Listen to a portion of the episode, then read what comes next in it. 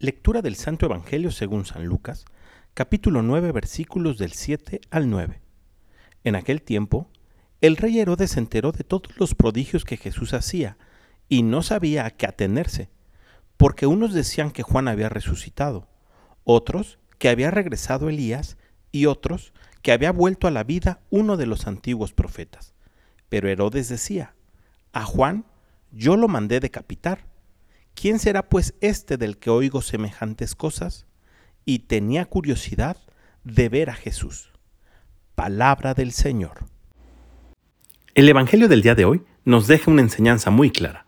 No basta la curiosidad, es necesario movernos.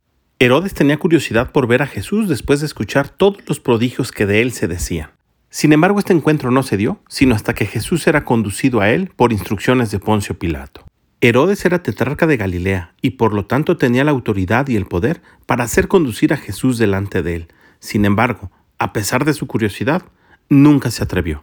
No dejemos que a nosotros nos suceda lo mismo. Son muchas las personas que a nuestro alrededor nos han hablado de Jesús, de la manera en que Él ha intervenido en sus vidas para darle una transformación completa.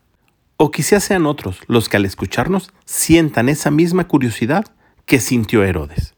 Pongámonos en movimiento o demos palabras de aliento a aquellos que necesitan moverse.